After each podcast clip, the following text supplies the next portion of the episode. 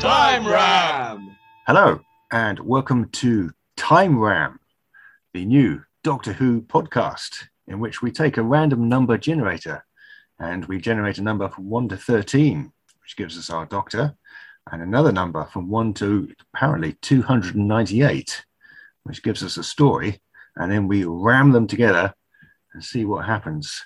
Uh, I'm your host, Barry Williams, but that's not important right now. And with me are my fellow hosts, Mr. Paul Ferry Hello. and Mr. Rupert Booth. Hello. Hello. Hi.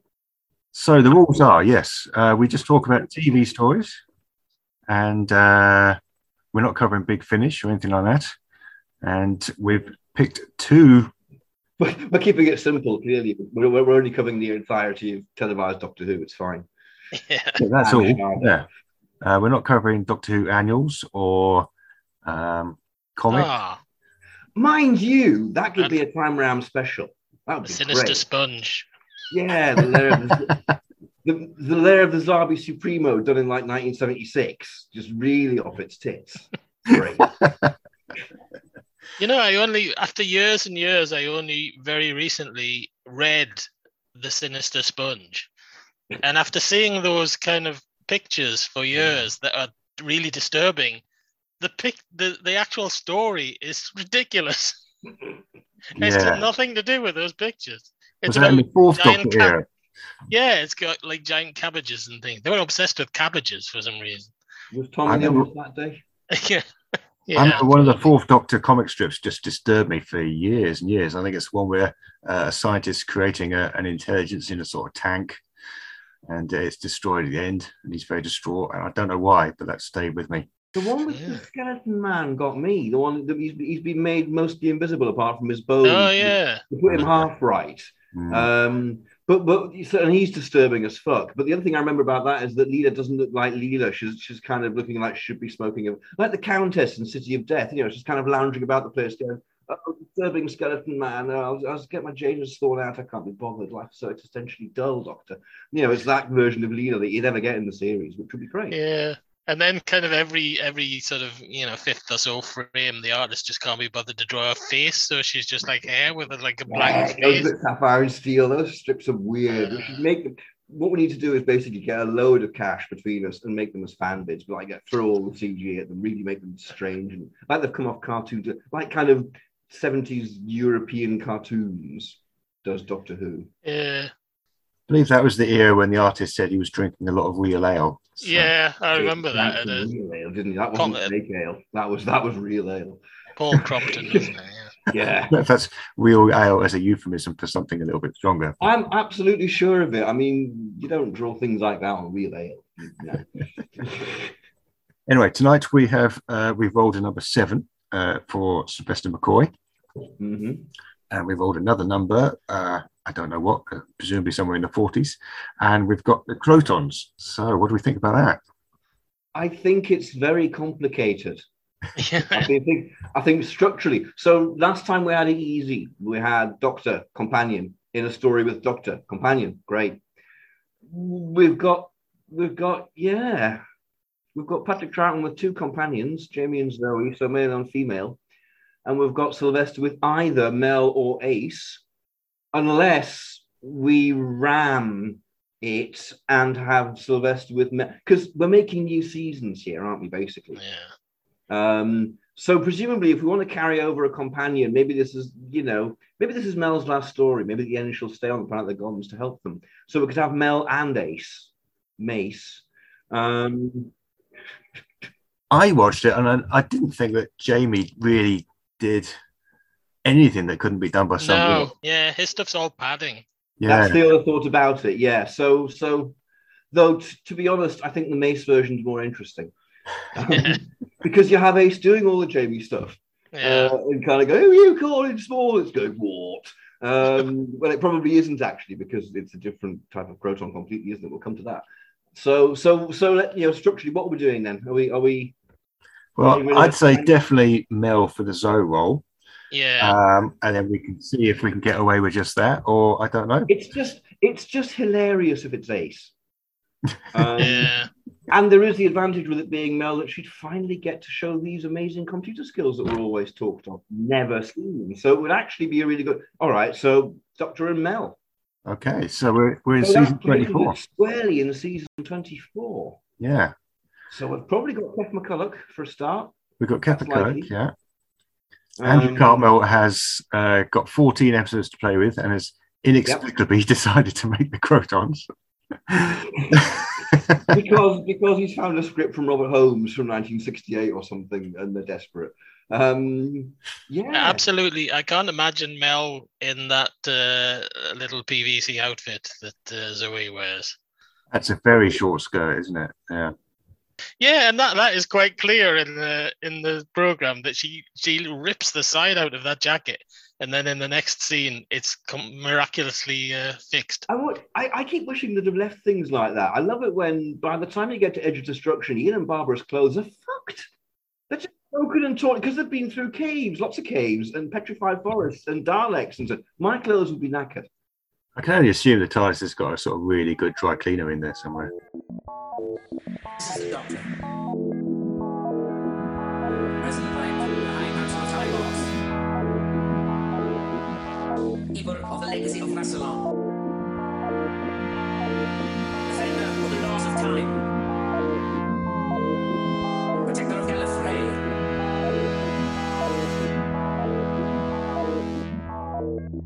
So I'm assuming that it won't be four episodes since the first McCoy era. It's going to be like two or maybe three. Well, i- if we follow the pattern of the season, it's we've got four or three as choice, haven't we? Uh, Yeah. Yeah. Yeah. And it does seem, I think Cartmel would indeed cut all. If, if we're cutting the Jamie padding, well, if we're cutting Jamie, then it'll be useful if we can lose an episode's worth of padding as well. So Yeah. let's say it's a three part. Basically, this is this is Delta and the Bannermen then. Okay. So um, uh, this- apparently, the script was originally written for Out of the Unknown. Yeah, I've heard that. yeah. Was it? I think was it wasn't it wasn't a full script. Well, it was it was a pitch. It was a sort of breakdown, a story breakdown. I think wasn't it? Oh, Okay. Yeah. But I was I was struck when watching it that the opening scene could come out of an episode of Out of the Unknown.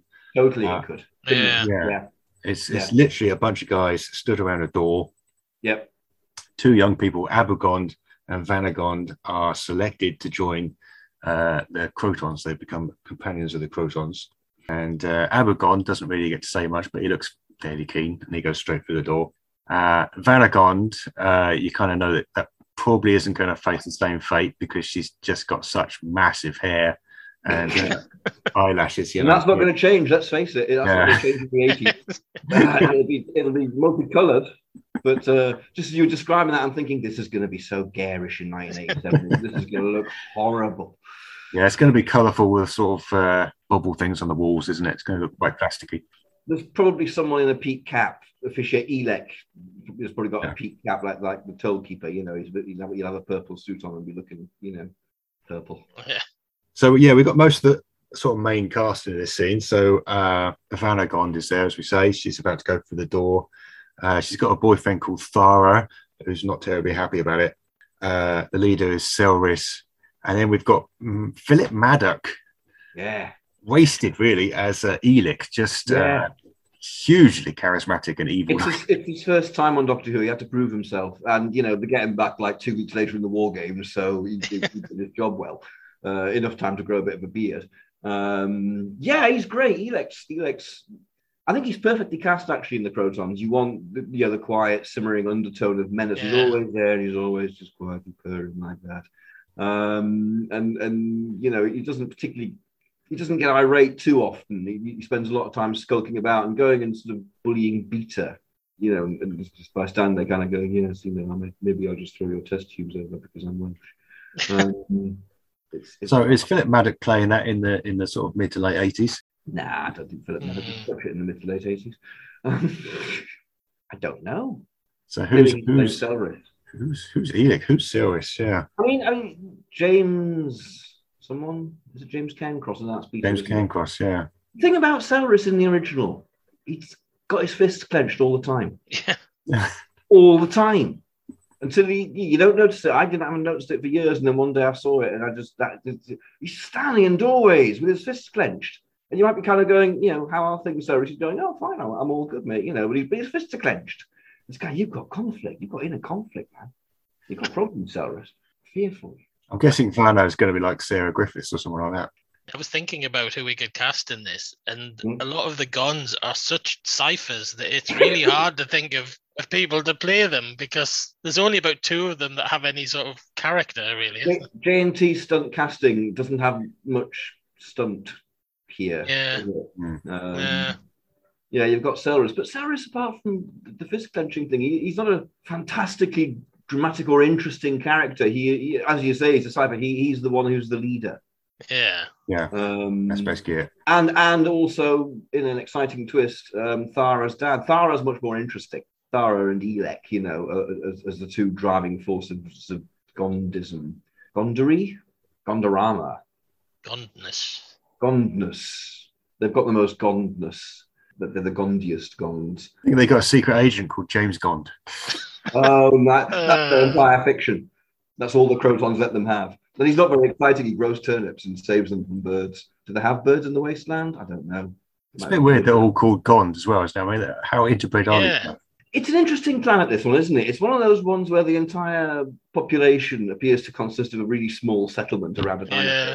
Yeah. Um, the, the Thals suffer from that problem quite a bit, I think. In, in the Daleks, you know, it's kind of like we are the Thals, well, all of them. There's about twelve of you. Um, well, there's only about six Daleks, so fuck off. But you know, yeah, um, I Yeah. was confused as well. I was confused by the extent of the wasteland. I mean, is it all around them, or is it just this little area, or, or what? I don't really. Well, so so didn't didn't Silvermen come from the sky and poison the land or something? So I guess Something it's like that, down yeah. on the Yeah. planet. Yeah, may- maybe there were more Gons, and the Crotons descended and like massacred loads of Gons, and then said to the rest of the Gons, "Now you don't want that to happen to you, do you? That's a warning. Um, we like them. You'll be hearing this a lot." so so maybe maybe there's a you know maybe there's an entire Gon civilization that the Crotons just annihilated. But whether are there Gons on the other side of the planet? Are they called Nons? Who knows? Blondes? wands. Um, you know, there could be all sorts of these groups all over the place, and I like the idea of it, and it's my head canon now. And and now let's make a fan of it. They seem baffled by the idea that the, the Doctor and company might come from anywhere else. They, they don't seem to be able to wrap their head around the concept of people that aren't that aren't Gond. I really like that I- because that's indicative of years of conditioning by the Crotons. You know, they're not Yeah. allowed to consider anything that might be dangerous, and the po- you know the prospect that the Crotons may have come from elsewhere might lead them down a a- you know a, a- a thought line pathway um, thing.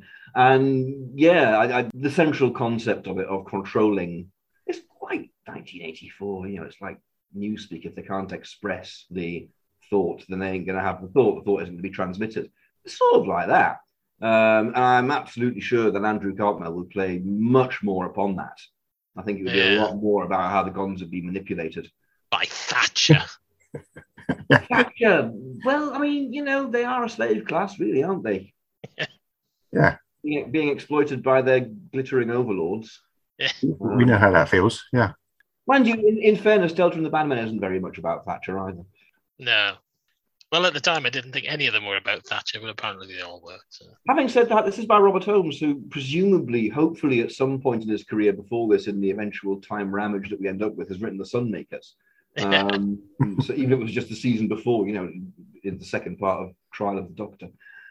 Okay, so uh, the Doctor and his uh, companion or companions arrive. Uh, the TARDIS appears in a quarry. This is Lacertia. This looks exactly like Lacertia. yeah. Yeah. I know it's in the original. That, I mean, it's quite cool. The planet's got twin suns, but it is dark as fuck.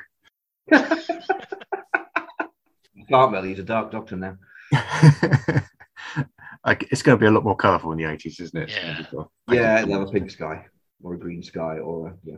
Yeah. And he's got an umbrella as well, so that fits perfectly with uh, Excellent. with McCoy, doesn't it? Excellent. But it's all on OB video, so it looks horrible. Uh, they find a door in the wall, um, and uh, Abogond appears and is immediately dispersed hmm uh, without having really had any lines. And uh, there's nothing left but his necklace. You think there should be a, real- a big pile of them, but uh, it's just the one. And you know the music that the, the Kef does when when they find the skeleton of um, San in Time of the Rani. It's all that kind of bing, bing, stuff going on. Yeah. When he's getting dispersed, it would be the da, da, da, da da da da da da Well, yeah, music, wouldn't yeah, it would, it would. Yeah, I'm afraid it would. Did he write any other bits of music? That's, uh, that's- that's the one I mainly hear. Oh, I've got them covered. Yeah. It's mostly. That's You're listening to the best of Kevin O'Connor on Time Ram Radio, and a good night to all you truckers. what?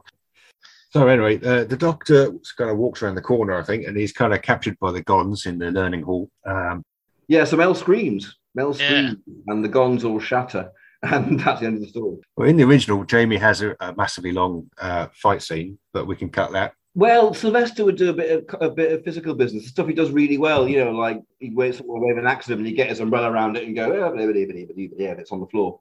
Do some pratfalls. Yeah, Yeah, that whole scene with Jamie's really strange in the original because this guy's coming at him with a bloody hammer, and he's offered a hammer, and he kind of goes, "No, no, you're all right Oh, there." that's fine, thanks. Yeah. Maybe he feels he hasn't had enough chance to impress though yet. I don't know. Yeah, And it's a terrible fight scene. It's it's it's, it's one of those really kind of like we'll just move that a little bit more slowly than we should, and you can just you know, you know the- yeah. Hey, hey. eventually I'll just let go of the hammer for no reason. Yeah, this bloke's really Yeah. not going for him. Yeah. Because you held hold of your wrist, yeah, and and uh, you see, I said if Mel screamed, the guns would shatter. The guns are delicate. They are not high brains. They're not high brains. They're not even high bodies. Uh, Varna gets put through uh, the other side of the machine uh, to become a companion of the Crotons, and uh, the Doctor's disturbed enough by what he's seen that he takes Thara and uh, the Tards, I've called them here. Uh, the Tards go to the wasteland to save Varna, and uh, which they do. Uh, And so who's Thara Yeah. played by? Tha- Thara's Thara's going to be someone like Pex, isn't he? Yeah, Yeah, Um, maybe even that guy, was he called Howard Cook? Cook. Yeah, Uh, yeah. Should, should we cast them? as- And basically, kind of looking with spiky hair and stuff, you know. Well, he couldn't be more miscast than he was as Pex. He'd So- be better cast as Thara, Yeah, probably. yeah, because Um, Pex was supposed to be this big muscle guy, and he like clearly isn't. Pex is basically meant to be Absalom Dark or something, isn't he? Yeah, kind of Yeah. younger. Um, yeah, but but Thar- Thar's a much better part than Pex, I think, in that in for him certainly. If you're casting Howard Cook, I kind of I'm already seeing Thara as a bit of a failure. So if we've got we've got all right. So we've got Thara cast. Who's playing Varna? Gond. Sarah Griffiths, for my money. Sarah Griffiths, right? yeah. Done. Always liked her. Thought she was great in Delta. Any ideas for Elick? Elick. Um, what about we cast Philip Madacasaurus? He's the right age. by Yeah, that point. yeah, have a switcheroo. So he's not. So so so Cerberus is basically a really commanding figure now. He's great. Um, he- he's really selling the torture of the guy who's trying to help his people, and but but raiding his son, and but suspects the Crotons for being Thatcher. Um, so Elec, I haven't got a clue who's playing Elec. Lee John. It's got the right number of E's. He's got the right number of E's. the E number is correct. Lee John. and so Elec's terrible. Um, That's just Uh, embarrassing at that point. but but but he elected all the publicity photos like holding a holding his, his axe to Sylvester's throat and Sylvester's going yeah. you know, doing a face. Um, Uh, so yeah, Varna's uh, in a trance. They save her from the uh, the disperser, which is uh, uh, uh, in the original is a nice bit of dry ice coming out of some pipes. mhm. Yeah, it's not going to be that, is it? It's going to be some mega effect. It's gonna be some laser effect. Yeah, You know, the- you know the glitter things in Time of the Rani, they shoot the tetra. Oh, Something yeah. like that. Yeah, It'll probably have an effect. It'll, it'll have a, a, a grotty effect. It'll have some quantel chucked in there, yeah. yeah, some kind of video effect that attacks her anyway. But And it uh, might leave a skeleton rather than just leaving the thing. yeah. Mhm. Um, so yeah, and, and as, as Paul said, of course, his umbrella gets destroyed at this point, so we'd have a right paddy about that. see, this fits in. If it was in kind of Delta's slot, eh, if you pardon the expression, that's where he goes from having just like a regular umbrella to having the question mark one. I thought the So same you could thing. start- Yep. He could start off with a regular one. yeah, yeah. Okay, cool. So Umbrella destroyed, and he's having a paddy, and they, they- yeah they head back, don't they? And it's- Yeah, they go back to Sarah's house where uh, Sarah explains uh, the background. mesmerizing Ah. me in his in his drawl. Those who Yes. learn to understand.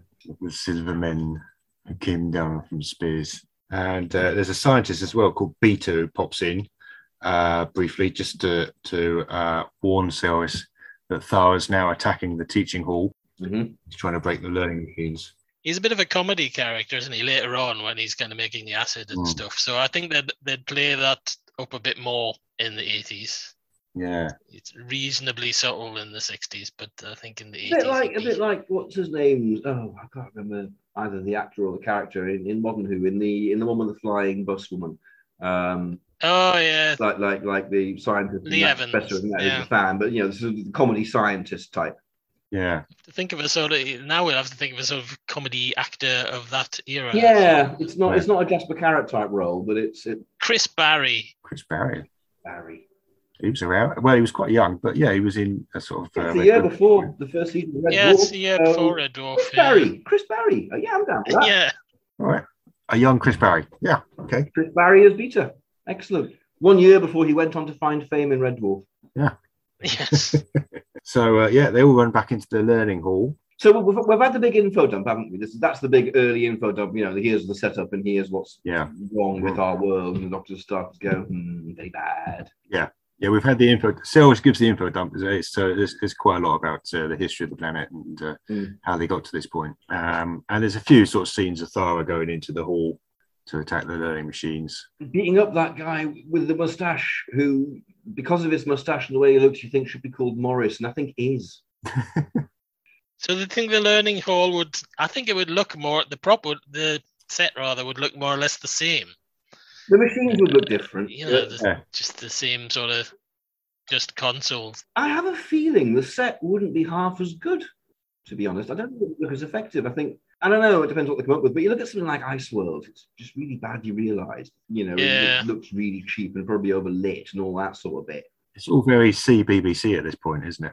Yeah, so I, I don't think this set would be half as atmospheric as it is. I Yeah. don't think the lighting would be Yeah. half as good.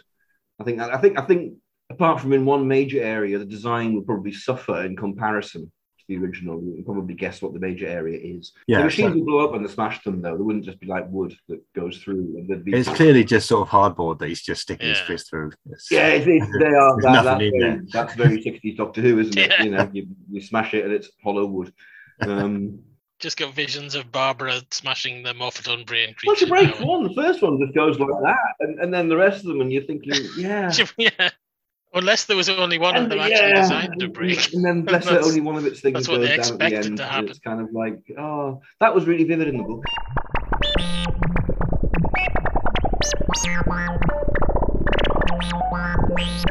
Oh, please be quiet. We're nearly at the end of episode one. We kind of. Do we get this is a warning at that point? I think we do. This is a warning. This is a warning. This is a warning. uh, uh, a massive where the, the doctor's gone in there to stop what's going on, uh, Hmm. but he's too late. They've already smashed several machines, There will be no battle here. and then uh, a massive croton penis comes out of the spaceship yes. Yes. and uh, threatens him, and that's the end of the episode. Kev starts giving it some. Yeah, Um, at least it's the end of the episode in sort of the four part version. I'm kind of picturing it as similar to the end of that episode. Oh, of he's down on the Battlefield, floor. where Kind of, he's he sort of it Yeah, finishes with him sort of cowering in a corner and the things kind of snaky efforts coming at him. yeah. um, and and and yeah, and Mel's screaming, and Kef's giving it some, and it's, it's a and it's all horrible.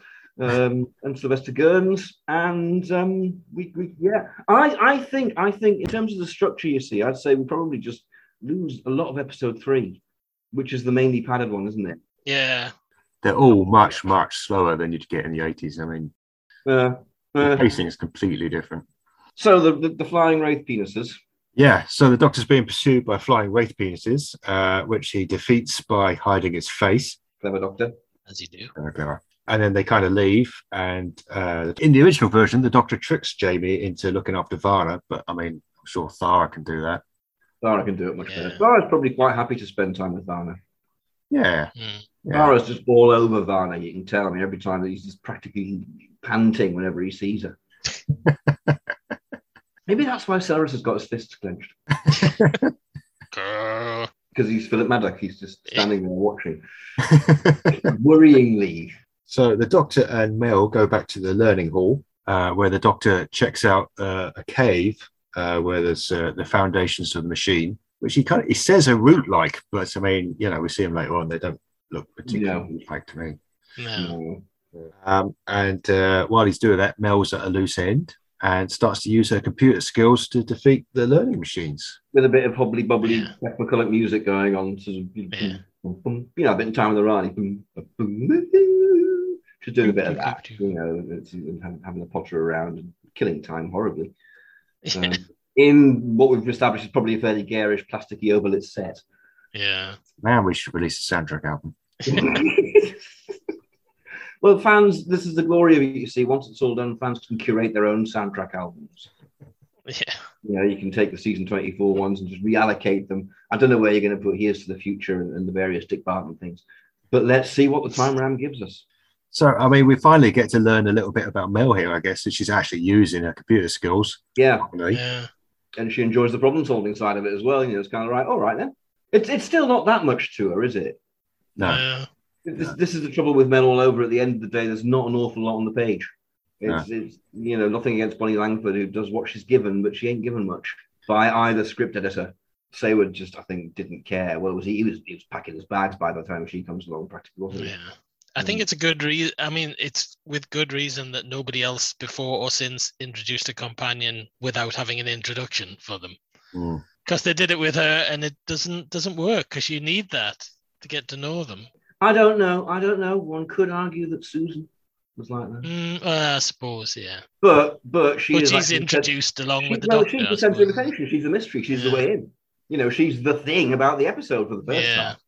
So you know, yeah, it's kind she's of the set up point. as a mystery. It's, it's more interesting than Mel, who's set up as nothing. You know, she's just Don't forget, there. I mean, uh, it- she's into fitness, and she's only into fitness because the cast Bonnie Langford who's a dancer. Yeah. You know, not not for any character reason, not for that never gets used either. She hops and skips a bit, but any physical prowess she has. Since something like Ark in Space, getting through that narrow tunnel that Sarah has to Yeah. study through. Mel, great. So that, that's exactly what she's good at because she spends her time doing that in the gym for some reason. But you know what I mean? Intelligent use of the character's traits and building them into the story rather than just going, she does this, she likes that, she'll be leaving soon. Um, you know, it's a it's a shame. It's a shame. So yeah, she she's showing she's good at computers. It's still not great, really, is it? Mm. So, yes, that thing I told you I could do, doing it. Rob, done it now. That's my scene. That's me for the entire season. Um, Now I must dance.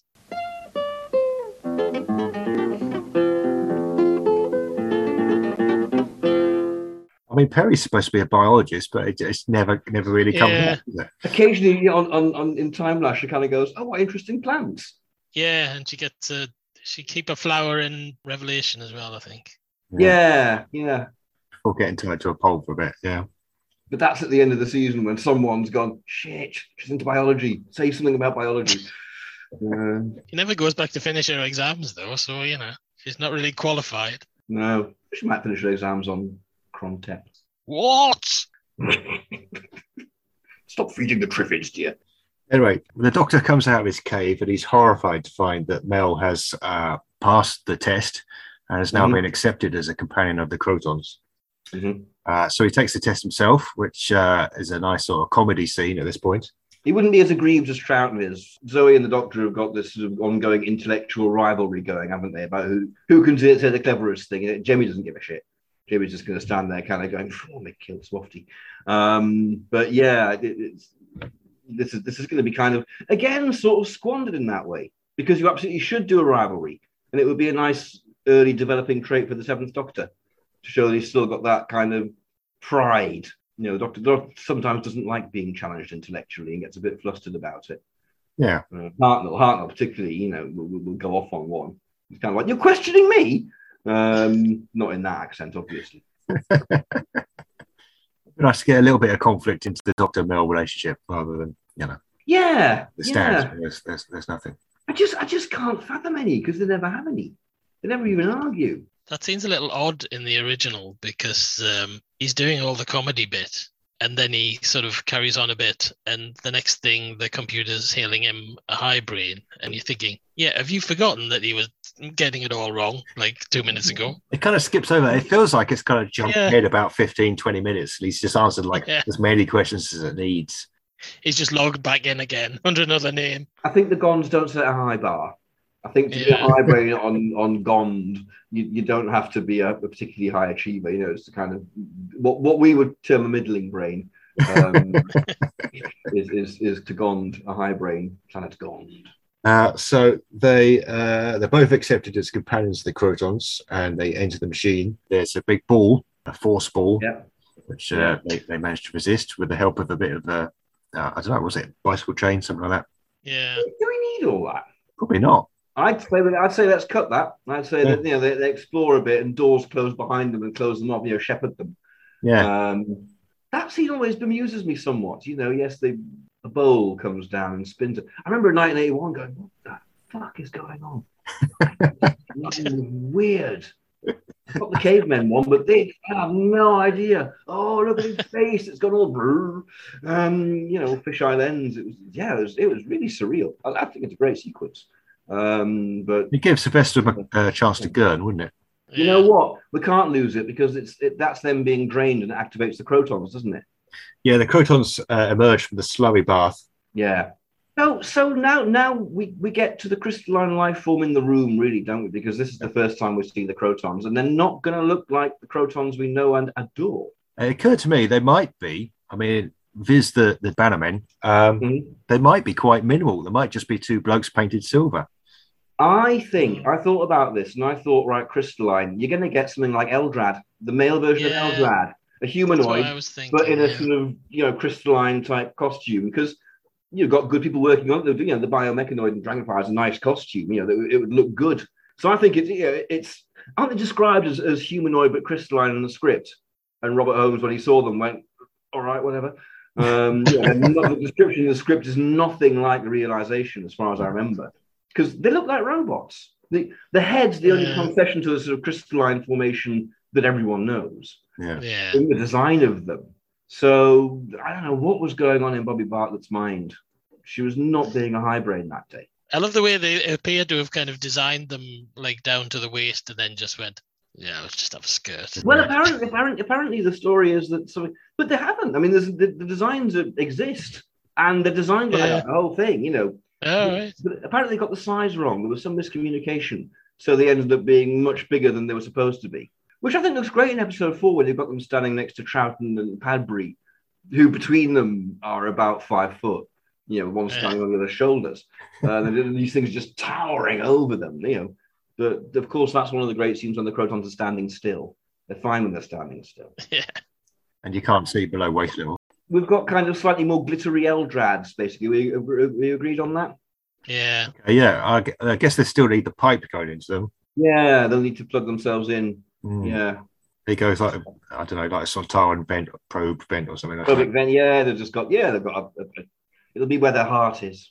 I don't think they would have those voices either because there's But a they're not terrible gonna have thing. those Voices. No. There's a horrible thing in the 80s where they, they, they tended to have monsters with sort of high pitched, wobbly voices like the Candyman and the, the Warriors of the Deep Silurians. And I I, did- always hated those. Funny enough, I, I was going the same way. I thought to myself, all right, they're going to be going crystal. It's going to sound a bit like the Cryons. Yeah. just not women. Although that would be fascinating, actually, if they say if they were voiced by women. Yeah, yeah. that would be better. See, you mentioned the Candyman there. I mean, that's the other direction they could have gone in. so, fuck it up that way. They're probably going. to They're probably going to do something that. Yeah, something. I think it is one of those high pitched wibbles. We are the Crotons. Yeah, yeah. Would not like that, but more- more wibbly. wibbly. Um, It's not a Oh. high brain. All guns will be dispersed. so so high pitched wobbly Eldrad crotons. Yes. High pitched wobbly Eldrad crotons. High pitched wobbly. Uh, so the Doctor and uh, Mel escape. It's quite striking that you see them actually at one point walk past a, a cyber spaceship. Yes, from the previous story. Yeah. It's from the previous story, just right in the foreground of shot. You're like, ah, Yeah, that, that's extraordinary. is it the previous? It is, isn't it? It is. Yeah, Yeah. yeah. Uh, like two episodes earlier. so they wander past. We don't know what happened to s- one story b- before in Time Ram yet. We can't say. But we'll have to remember this Anything. when, when, we, when we get to slot a story in before Sylvester McCoy's third story, The Crotons. Um, we'll have to remember there's got to be a thing in that that we incorporate in the crotons that they wander past. Yeah, in in a hundred episodes Yes. time, we're going to remember that. Yeah, Absolutely, we'll be spot on with that. We'll, we'll- We're really going to remember that. we are that on the ball. So yeah, the Crotons identify that the uh, the uh, TARDIS dudes are not Gons. Mhm. Um, they captured Ah, Jamie. Martin armed. Yeah, I guess in our version, maybe it's not Jamie, maybe it's somebody else, but they capture someone. Mhm. So he's, it's not a hybrid. Mhm. Or it could be maybe Mel gets left behind. Maybe the Doctor escapes and Mel gets trapped behind a doorway or something and Yeah. stuck in there. I tell you what, I thought would be a, a good episode break would be uh, where the TARDIS gets destroyed. Yeah, so that's exactly what we do. Um, they so they don't go back to maybe maybe basically at the end of this that you know he takes a sample and he goes right back to the TARDIS straight away. We get out of here. We go straight to the TARDIS and analyze this. Um, and and the proton, you know, they get their their, their big hefty weapon out um, and go right go after them. And he goes after them, but he's blind, but can actually walk in a quarry, which is more than the cr- other proton could do and yeah, disperses the TARDIS. And J&T has been all over that. He leaked that to the Sun, like two days before the episode's broadcast. And Yeah. that evening, Doctor Who beats Coronation Street. that Wednesday evening.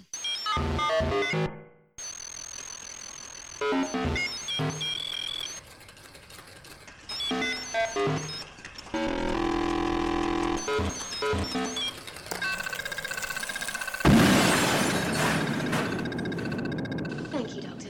Okay, so we're kind of going into episode three here in the, the original version. Mhm. Uh, there's a lot of uh, politics going on in the background. Uh, with Mhm. Edic is asking Beta to help him fight the Crotons. I think he's already planning to fight them with slingshots and fire. I love the way he kind of bigs that up as the height of their technology. Yeah. He's like, We've got slingshots and fire now. No pointy sticks for us. We've got to stop dodging the Elec issue, all right? Who the hell's playing Elec? Is it just an actor who's good, or is it a stunt cast? Because it's the because he's the bad guy. He's the bad guy. It's Yeah. really a stunt cast if he can. If J&T can find someone. He is a very understated bad guy. I mean, he's not even. I don't think he's even in episode two. And to be fair, I mean, I'm thinking stunt casting, but you also got people like Morris Colborne casting those. Yeah. I mean, Morris Colborne Yeah. would be great if he hadn't been Litton, but this is time wrap action. Yeah. He may not be Litton because we don't know when the hell Resurrection of the Daleks is going to be made. So how about Morris Colborne Yeah. Okay. Yeah. or or um, who's the guy in Androzani? Stotzi, Oh, uh, Morris Roives. Morris Reeves. You see, Oh, I I'll knew, I think of knew, it. I knew, I knew we needed the Morris. I think it's pronounced Roives. That's how I've always pronounced it. I'm not entirely sure. Morris Roves. That is not a gond. Um, well, how about how about him? I think it's Roves. Actually. Yeah. How about Morris Roves? Roves. Roives. Yeah. Cool. All right. Well, we've got an Elec finally. So so that's All right, great. Because well- then you've got two really strong actors in Elec and Celeris. Yeah. That becomes meaningful then a lot more so than the original if you've got you know good actors um, going for it like that.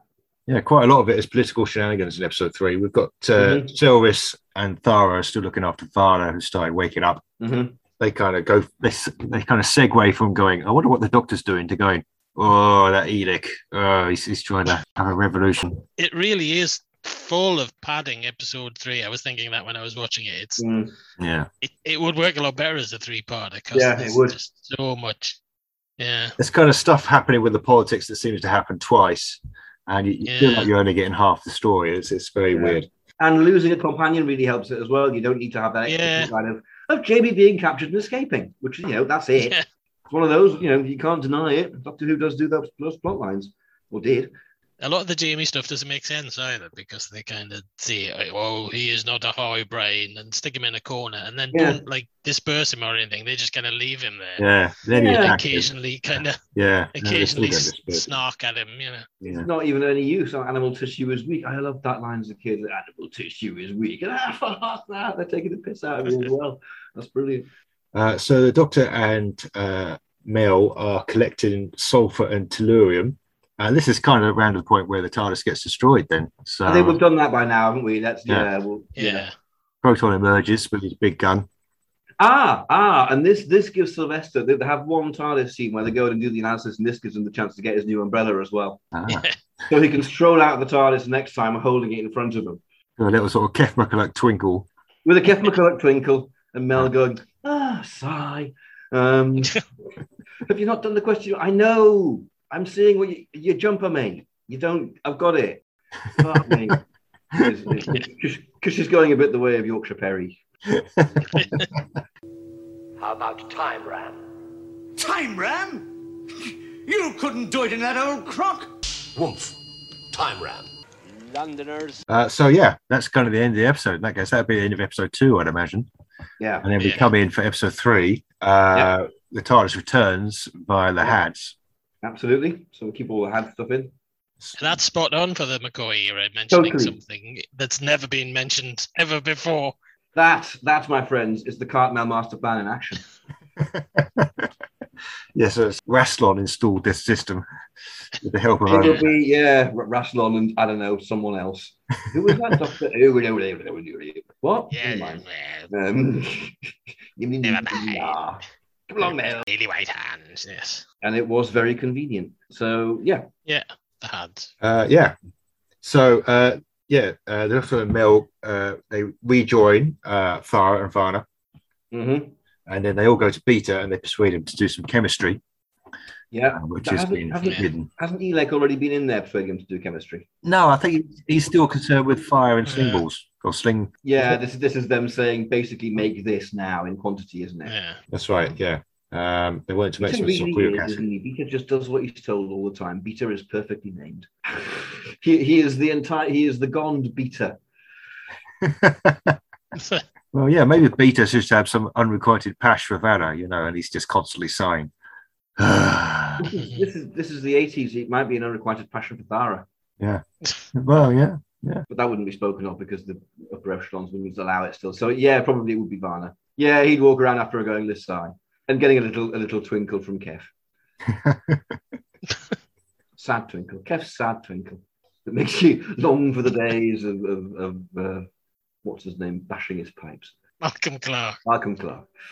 yeah, that would have, that would have been a great callback if I remembered the guy's name. Wasn't he clanging? I seem to remember he was He clanging. was clanging, clanging, Malcolm yeah. clanging in his corner, yeah. Yeah. and now Jeff kept doing a sad twinkle next to him. So anyway, uh, Elic is uh, trying to uh, oust him, and this prompts Celrus to kind of lose his mind and attack uh, the foundations of the machine, which I think we now know is called the Dinotrope. The dinotrope.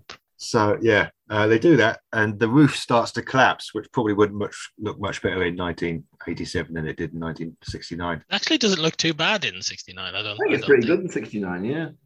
It would probably be worse in the '80s. It'd be They're trying to lift a Oh. polystyrene rock off Thara, and it, clearly it weighs about. Oh, yeah, yeah. I was thinking the model. Sh- yeah, yeah, yeah. Having said that, there's a bit on the behind the scenes, on the, on the studio footage of um, Dragonfire where Sylvester's trying to lift a polystyrene stalagmite off Blitz, which looks terrible, and they cut it.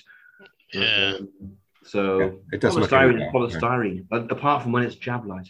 Thara turns up and helps him out anyway. Um, the Dinotrope stabilizes, but it's damaged. Hmm. And then here he comes. Elic launches his attack with slings and fireballs, which Yeah. sounds a bit embarrassing, but uh, he still manages. to- Yeah, but Morris Yeah. Morris Rose is selling it. Morris Rose with his beard kind of, you know, being cynical about it, going, yeah, all right, we're Yeah. going to bring in the slings and the fireball now. Um, The slings and fireballs of outrageous fortune. and it's great. It's it's great proper drama, this is. Yeah, I imagine those two really kind of yeah, knocking chunks out of each And it's going to look really weird when Sylvester and Melron in, walk into the middle of that. other. Kind of, isn't it? That's going to be jarring. uh, so a Croton comes out of the spaceship and he says he will leave in return for high brains, Mhm. and uh, Elix up for that. So uh, Mhm. so he promises to hand over the Doctor and Mel. So yeah, in this in the original, this is around the point where Jamie is uh, escaping Mhm. uh, and he's sent. He's just he's just not doing anything. He's sent off to make some acid with Beta. No. Uh, but you know, I don't want Peter needs simple. Uh, so Elic captures the Doctor and Mel. So as things are heating up now. The Crotons have about 22 minutes of energy left before they explode. I guess that sadly their heads aren't spinning. Yeah, That's a shame. yeah. That's a shame. be funny if they were, if they were like humanoid and their heads It were would, and you could do it. Difficult to achieve in 1987. Oh, you just you just do the torso. like like Kane's melting head, and he just like spin the heads. They're going so fast. Just get Sue Sue Moore to um, Yeah, sculpt the yeah, yeah, heads. Yeah, yeah, It's you've just got sort of random spinning spinning around heads. and I think great, they're still doing that, and that's just this random piece of surrealism, which which it sorely needed by that point. That that kind of madness. Yeah. It's properly mad. Cool, cool. Spinning heads, nice. Uh, so yeah, there's a bit of shenanigans with the acid. Um, uh, the Mhm. croutons capture the doctor and Mill, and then Silvis has like one bottle of acid, which he kind of he jumps through the door after them. Yep. And then gets dispersed. Oh, Philip Maddox gone. Yeah, I'm afraid so. What is death like? He'll, he'll give it his all. It'll be a good death scene. It'll be a good good death scream. Farewell, Philip Maddox. Thank you for services to this story. Above and beyond. High brain, always a high brain. You're quite a high forehead. so Yeah, yeah, Presumably he's got yeah. a high brain inside it. Uh, so uh, they're down to now 12 minutes before the dinosaur explodes, but uh, the doctor's now got his his little bottle of acid. Good. I should mention that the Crotons are kind of explaining at this point that they've been absorbing Gond mental power for thousands of years. Mm, mm. Um, and then obviously the two brightest Gons kind of get dispersed. It kind of keeps the Gons down, but they're also using their mental power to recharge their spaceship so they can take off. Yep. Uh, and essentially, I think uh, the Gons are in a bit of a bind here because if the Crotons take off, I think it destroys the planet. And if they don't take off, they explode and it destroys the planet. Does it destroy um, the planet? So in the local area, Oh, right. Well, they could run away. They could go and visit the Wands on the hill. yeah. All right, Wands. Well, the Gons. All right, Gons. All right. You know, what have you been up to? Well, we got invaded, did you? how are the four non-blondes? Yeah. Who did you get? Oh, we got the Crotons. Oh, we got the Trods. Mm. I was sold in five seconds.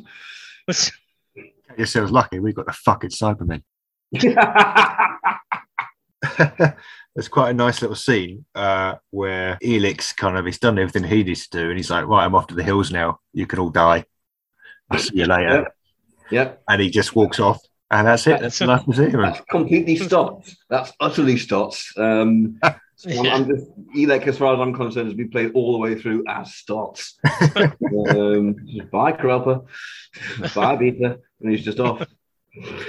It's so unusual that the villain just completely gets away with it and just wanders off. Yeah, yeah. You know, he, he- he's ripe for a return. Yeah, Uh, the Vengeance of Elec. Yeah, It's, Return of it's way Elec. up there on my list of, of bids to see, along along with Son of Cal, um, who turns up, you know, claim revenge on Tsar. That's great. So yeah, the Doctor um, and uh, Mel poison uh, the Croton slurry with Mhm, their sulfuric acid. mhm.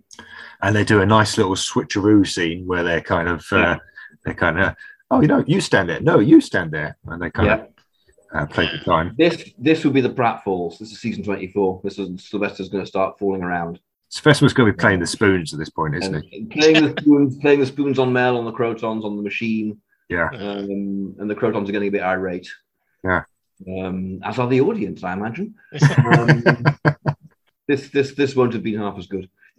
uh, the croutons collapse Mhm. they don't explode i'm not quite su- I'm, that's never really explained but uh, the doctor and mel escape while uh, beta's turned up with his big vat of acid and they're pouring Yeah. out all over the dinotropes that, that's just dissolving away now Yep, yep, yep. I think when they collapse, they'd be all kind of dissolvey facey. Um, you know. Like the vampires in Fenrir. Yeah, Yeah, it'll be like that. they're Yeah. being more of a But they- horror element yeah that they Yeah. only dare show about like five percent of, because the Yeah. rest of it's too horrible. Mel's It's strange because the, like, the the year before they got away with uh, the ice guy. What was his name? Melton. Um, Kane, Kane, Kane. An absolute horrific effect. And then great effect, superb. Yeah, yeah, wasn't unexpected at the time. That that was kind of like, wow, I did not see that coming. Yeah. In, ter- in terms of quality of effect as well. Yeah. Um, it's like the trial station. You suddenly go, bloody hell, Doctor Who looks. Oh, all right. and then by Curse of Fenric, that's just too horrifying. No, we can't go there. Yeah. Despite despite you know the entire rest of Fenric being much more horrifying psychologically Yeah. spoiled, theoretically than Dragonfire. Um, although Dragonfire is more horrifying than Fenric in many many ways. Go ahead. Time round. Mm-hmm. That's basically it. Yeah. Uh, everyone's saying, "Oh, well done," and the Doctor just fucks off. And, Doctor and Mel uh, back off the TARDIS. Yep. yeah, Yeah. and it just ends. It just And the stops. protons are melted and Elex lurking behind a rock in the quarry somewhere. Yeah, It'd be interesting to see how they would handle the Dynatrope melting in those days, because the, the 80s was so much about those like fuck off explosions, wasn't it? They loved imagine, their really yeah. enormous explosions, and I uh, imagine that Mike Tucker's made a Yeah. really big model dinosaur, and they kind of melted it and then exploding it and then melting it. Wax. I think they'd use wax. You'd actually use something like that and, and melt it, Yeah. like um, like the um the, the thing in Quatermass when it melts Quatermass in the oh pit. yeah, Um, I'd, I'd guess to do something like that. I don't know if they'd explode it because it's right next to the Gon settlement. yeah. Unless That's okay. unless the mo- unless the model shot has the Gon settlement over there, you know, there's enough explosion space. In which case, they'll have an explosion. maybe it would be weeping like the City of the Excellence. I'm melting. My pillars, oh, my buttresses, oh dear. Oh, pity the poor Dynatrope. anyway, Well, I meant the Dynatrope, loving it. We're back in Doctor Who annual territory there, aren't we? They're all the better for it. So, yeah. No, it's not going to do anything imaginative. It's going to have an enormous crescendo by Kev. yeah, And y- you're absolutely. I mean, it's, yeah, the ending. You know, the, the, it'll be exactly like the end of Time in the Rani, won't it? They'll all fuck off back to Yeah. God and stand the ring around it while Thara goes. Now we're free and we can go forward with our little bottle of potion. Um, and, here's to and- the future. Here's to the future. And, and uh, as you say, they fuck off. Yeah. They make one last gag about crystal healing or something. The end. Okay. That Yes. was Sylvester McCoy's The Crotons. Yeah. How would we rate that then? Now the funny thing about that was that I've kind of always liked the Crotons, I love it. but I don't think that works as a Sylvester McCoy story. Yeah. Because so much of it's carried by Trouton. Yeah, in Yeah. maybe the w- the way that the other ones, the one- you know the one that we did last week, Mhm. did kind of work. I Hmm. don't think this kind of works as much. Maybe it's just a bit too old fashioned a story to kind of Hmm. Mm, fit into the 80s. I don't know. Well, we did say at the beginning, I mean, obviously it wouldn't be one, we are cutting out a lot of the padding by making it three parts. Two, we didn't go into it, but we said that they would talk a lot more about the oppression of the intellectual oppression of the gons and make it political in Yeah. that way yeah. Yeah. uh, about the education, like the general talking about the in the prisoner, you know, talking about the education system or something like that. Um, though, though, you know, Cartmel wasn't being that overtly political in season 24. No. You know, he was finding his feet. Um, Well, I mean, Paradise Towers is obviously about, you know, general Yeah. town block problems and stuff like that. So it's, it's, Sure. it's in the mix. I think he probably, he would. Yeah, maybe Paradise some- Towers, but that does that come from Stephen Wyatt? Um, Yeah. the other three aren't really at all, are they? I think 24 is really a, a to me it's very much a kind of culture clash where Yeah. you've got J&T kind of at his most um sort of And Oddish. yeah garish and Mm. then in comes Cartmel who's got a completely different spin on it and it's it's kind of neither one thing nor the other I think it works actually. I think it would work quite well as a Sylvester McCoy story. I think it'd be Yeah. quite a good one because the central concept's interesting. And despite the fact it's padded, it's a well-told Robert Holmes story. You know, like Yeah. in a yarn with with the different characters in. I just remember being bored by it in 1981. I, I, I was not taking with it at all as a nine year old, but uh, I really enjoyed it this time. I must admit. yeah It might be because I've watched a bunch of Out of the Unknown. Uh, Compared to Yeah. that, it's really fast paced. It really go for it. I, I I was mesmerized by it in 81. Um, like I was saying about the Keys of Mariners, I'm going, I'm watching a Patrick Troughton story. I, it could have been could yeah have been sitting there reading the phone book, you know. Um, uh, and, and then it was one of the very earliest ones I got on Pirate because you, you could get those stories from the Five Faces season more easily for a Yeah. start. So I got a sort of half decent copy and I just thoroughly enjoyed it, found it quite atmospheric, you know. Obviously, Yeah. noted more the flaws in it, but but you know, wasn't you know.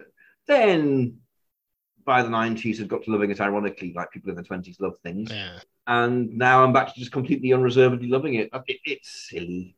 Um, it's fun. yeah One of the few complete Trouton stories. You think It's better or worse for now being a three part Sylvester McCoy story? Is, is, is any Troughton story better for being a McCoy story? No. Also, I think the black and white um, covers a multitude of sins, and I think It would. I think it would look garish and cheap. I think. it Yeah. would be- I think. I think the set. I think the inside of the Dynatrode would look like Marb Station. Yeah. You know, all, all bright white plasticky stuff and completely devoid of atmosphere, um, and without even a cyber ship stuck in the middle.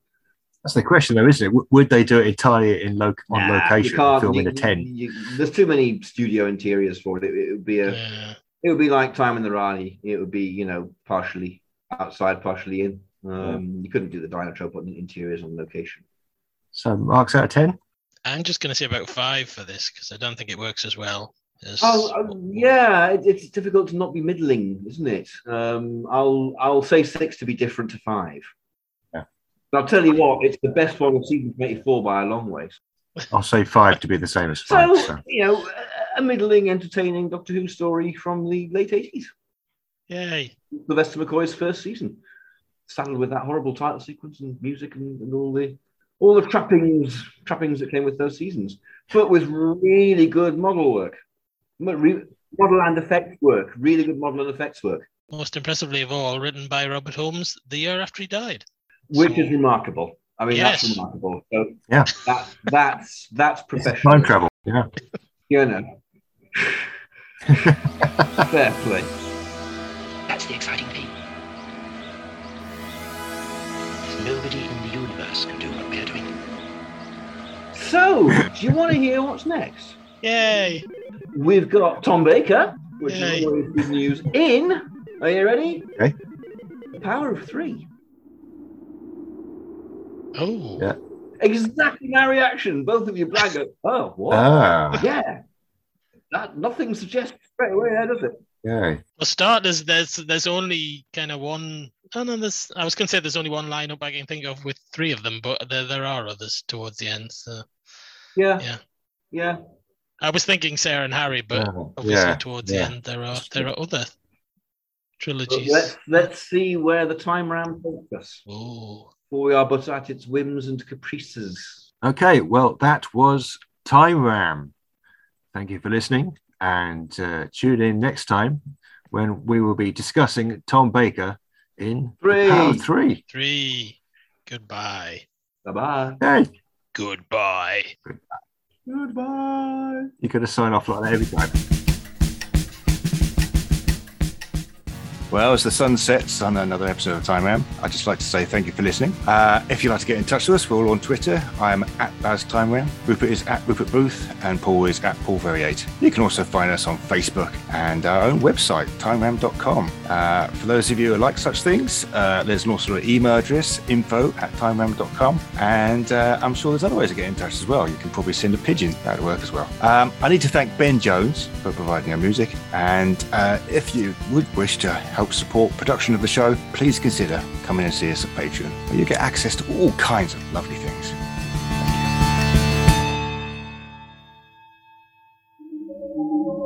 All right, there's no need to shout. Now go away and don't fuss me. Now come back, what's this? It's all right, I know. Oh my giddy old.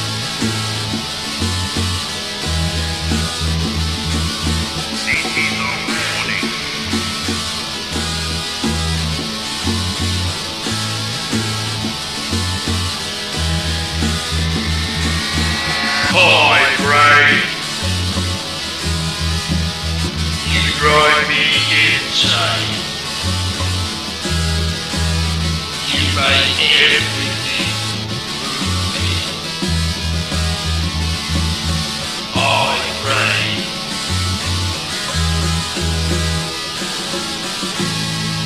I think you may be a high brain. So I want to test your mind.